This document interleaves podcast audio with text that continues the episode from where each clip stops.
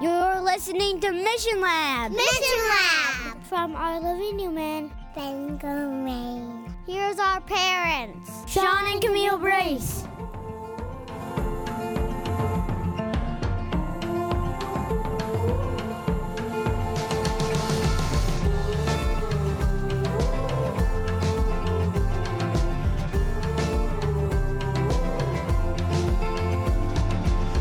Hello, and welcome back to Mission Lab. This is episode 70, and it's called You're Kidding Me.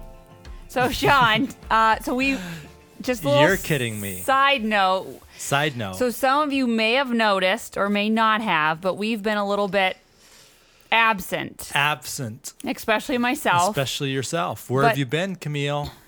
I've just been here, but You're we've back by popular demand. We have done uh, marketing uh, research, and the masses have told us that they want Camille to be on the program again. And so, ta-da! Here you are. Well, I'm not sure about that, but we are. Um, we're still technically in January. So for those of you who made New Year's resolutions, this Mm-hmm. is part of our plan is to be more consistent on our podcast. We did so well the first year. We're only 24 days into the new year, and Yeah, we finally got to making a new. Hey, well, it's still January, so it's still got to right. count for something. So we're hoping to be more consistent this year uh, with our Mission Lab Mission Lab podcast. we had a really good run for like well like a whole year every week as we know as is well documented never missed an episode and uh, i feel like i've made the same speech like five times trying to explain why we've slowed down and everything but we are committing to right now recording multiple episodes so the one you hear next time will also be recorded on the same night i know your mind will be blown by that concept but um, yeah so Anyway, just in general, how are things been going, Camille? Good.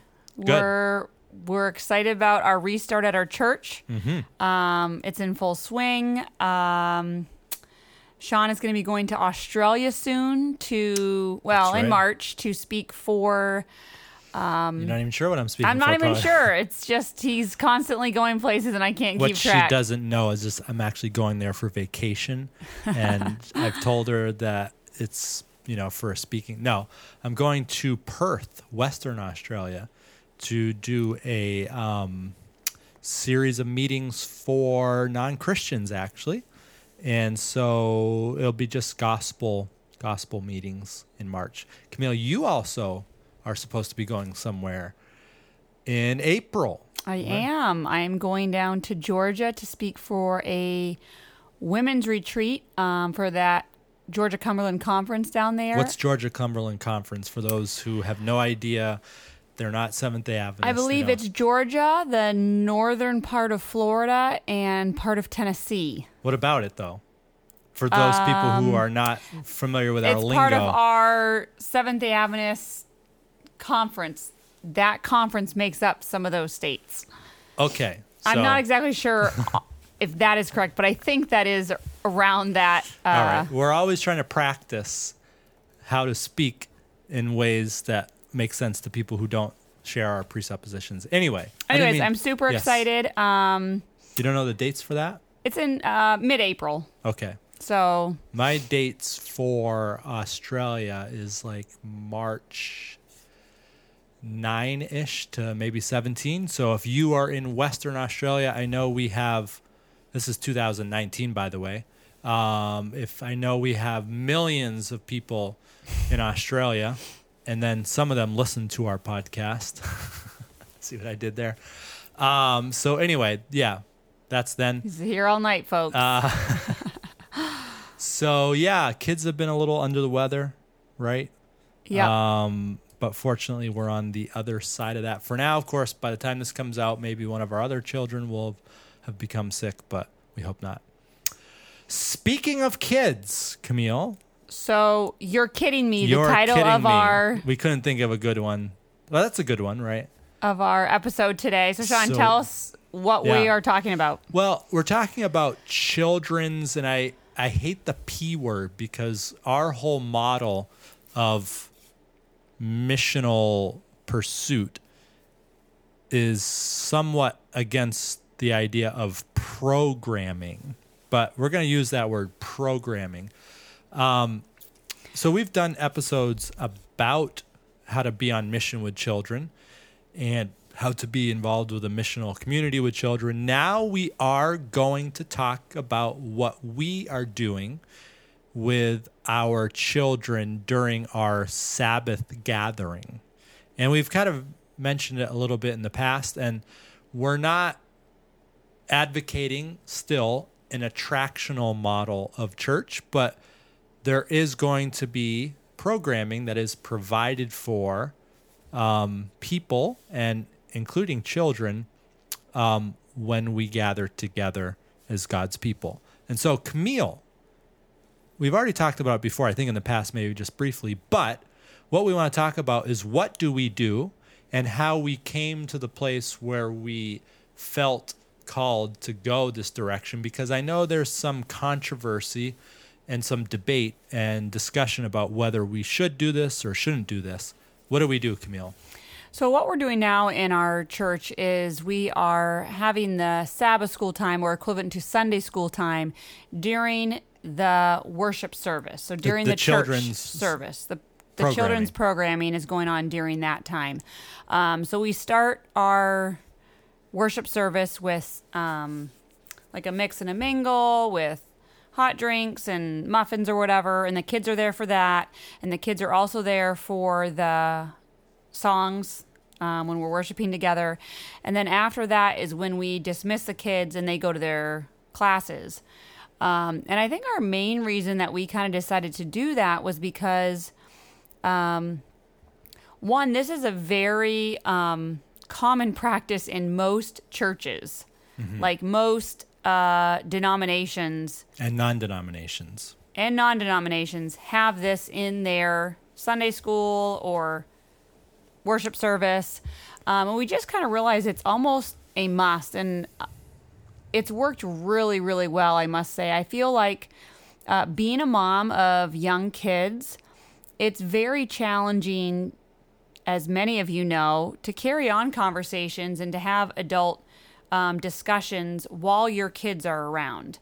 Um, It's hard to listen to somebody teaching or talking yeah. when your kids are running around or wanting to do this or wanting to do And that. so if you're out in the community and um, you're wanting to invite a friend or you're wanting to invite a coworker or whoever it may be to your worship service, but if that person um, is a single parent, whether a single mom or a single dad, or maybe their spouse isn't interested in going, but yet they have kids and would like to bring the kids, um, someone who's not as committed to a church setting um, as you might be or as I might be, in in a lot of ways, it's pointless for them to show up.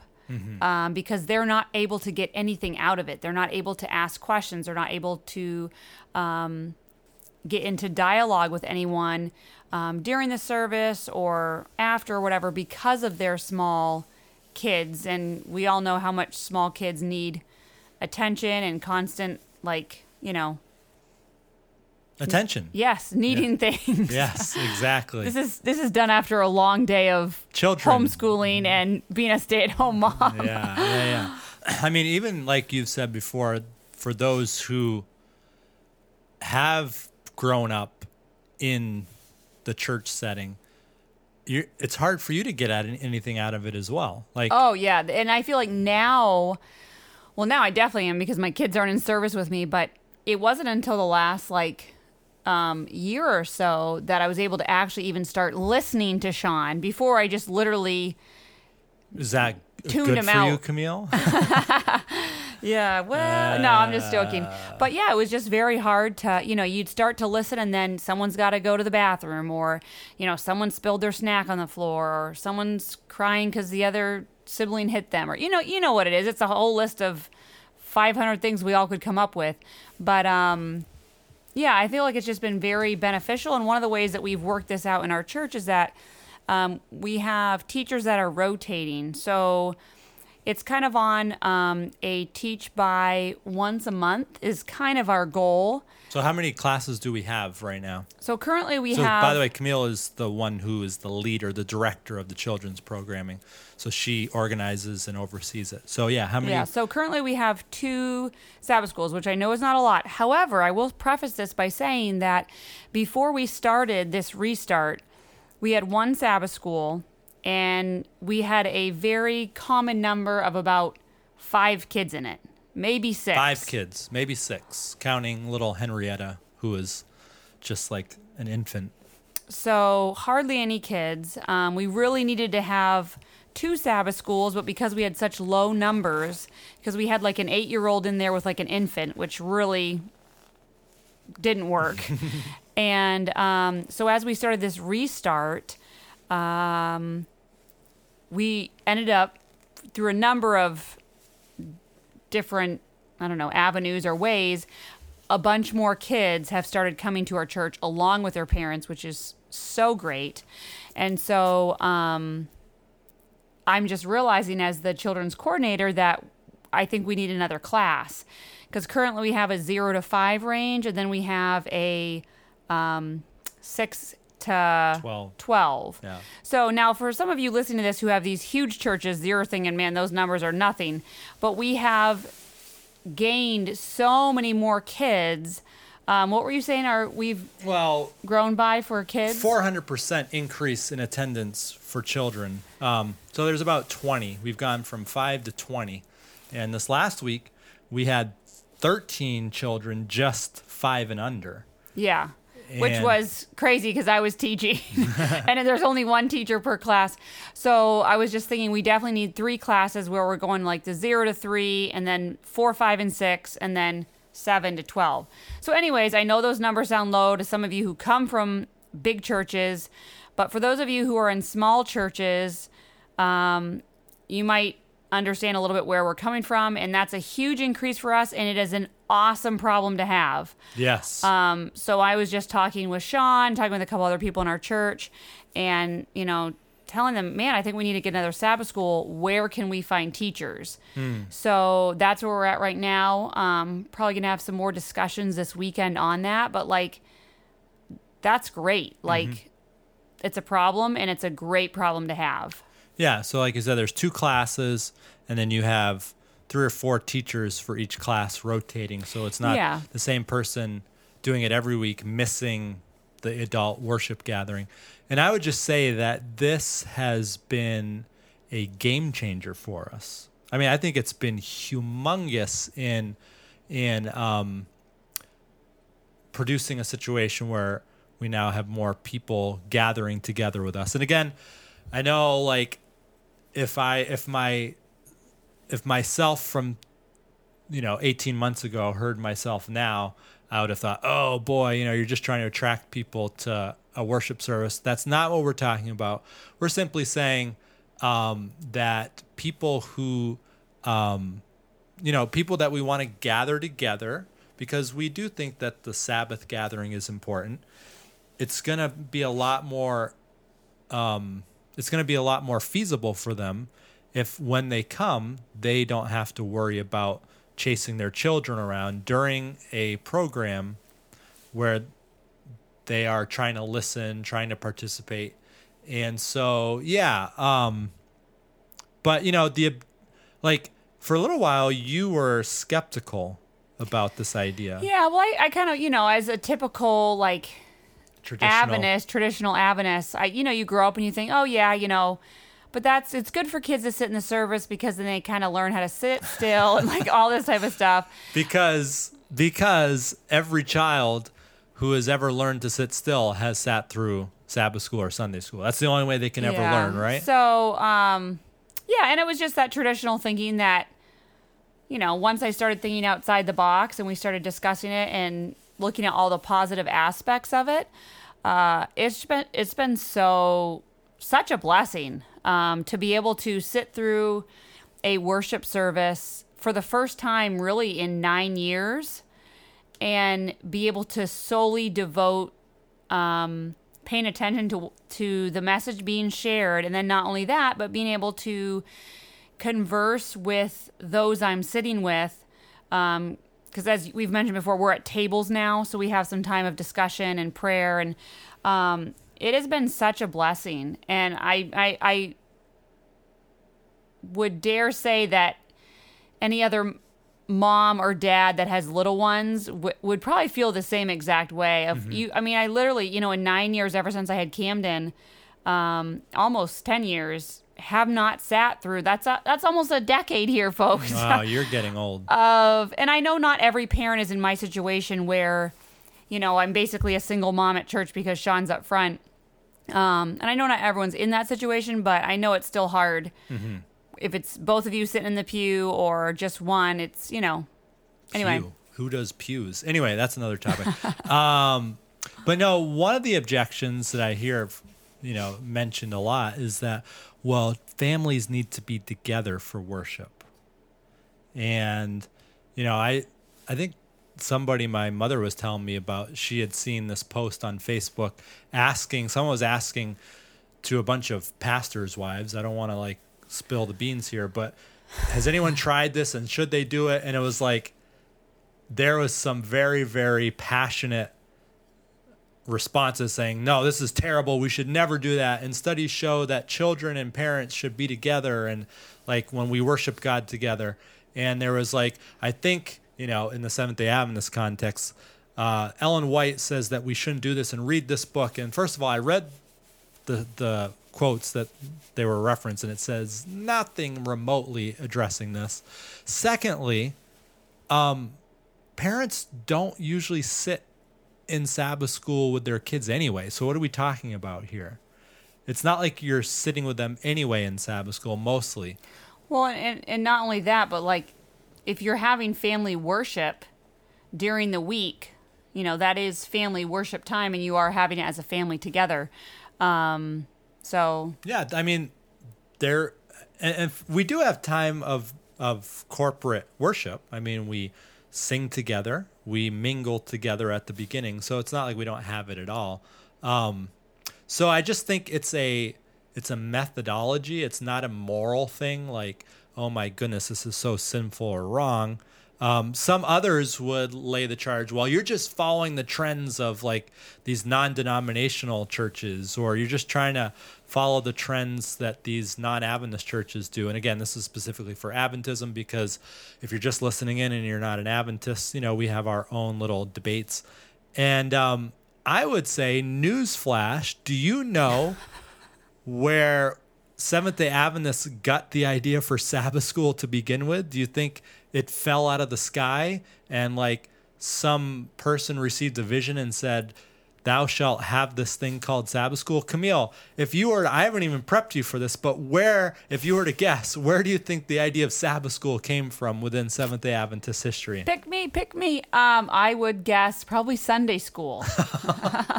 Really? That's your that's your guess. I, I honestly I didn't prep her for this. You're you're a bright one, Camille. I know. yeah, I mean, this was something that was done as a a copy of Sunday school. Churches that met on Sunday, they're like, "Oh, they do Sunday school programming. They train their children. Why don't we do it and let's call it Sabbath school?" Wow, what an idea. Yeah, and I think as we've talked about, like you know, not doing programming. Um, I think for kids, though, I think some programming is definitely appropriate and needed um, because you can't just have complete chaos. And as we all know, kids aren't just going to sit in a circle and have a discussion and With um, be good with that. So I think programming for kids um, is definitely needed to an extent. And then as they get older, um, transitioning out of that where they can, you know, like I said, we don't have any programming in our church. I'm not saying this is the end all be all or this is the exact way to go, but we just don't have the programming for teenagers at our church.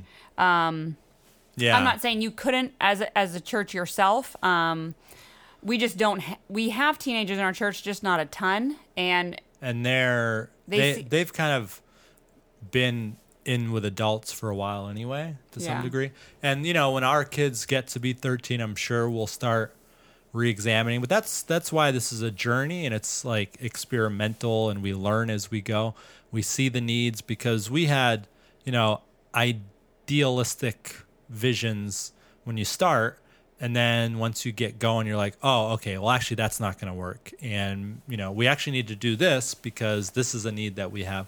So yeah you know to be continued when it comes to teenagers. And um, you know people might say well you want to keep your young people and you don't even have anything for them. It's like well we're we're learning. We're getting there. So keep us in prayer. But yeah i just think like there's nothing in the bible that says yes or no there's nothing um, scripturally that addresses something like this. And so, like, you adapt to the needs. And the bottom line is, we want people to learn about Jesus and to, like, grow in Jesus. And if that means having a single mom come and, yes, ideally, you know, that single mom would be learning about Jesus, like, in her home and we would be like discipling her in that regard. Um, but you know, when when the single mom is coming on Sabbath morning, it, it you know we could sit back and say, well, you, you, know, if you're really sincere, you would just sit in there with your child, and that child would just sh- sit there and shut up. But I mean, like, hello, that's not reality, and so we wanna we wanna do all we can to help people. Um, have an encounter with the love of Jesus. And if that means having their children, getting some training while simultaneously they are learning and leaning into fellowship and so forth, like that's a win win, right? Yeah, definitely.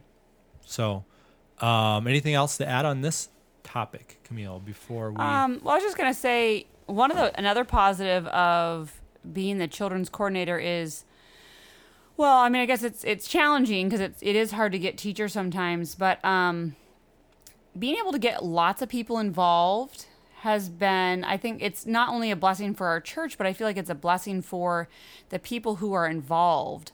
So mm. instead of relying on one person to teach the Sabbath school class, I've pulled a variety of people just so no one gets burned burnt out, but pulling a variety of people so that we all take ownership mm-hmm. in our church and all have a place and all have a um, a role. a role to play. And we're all invested in yeah. Yeah and I, mean I think that can add a lot to a church where um, there's so many so many of the t- so much of the time where you have those you know very few leaders the four or five leaders leading out in every single thing.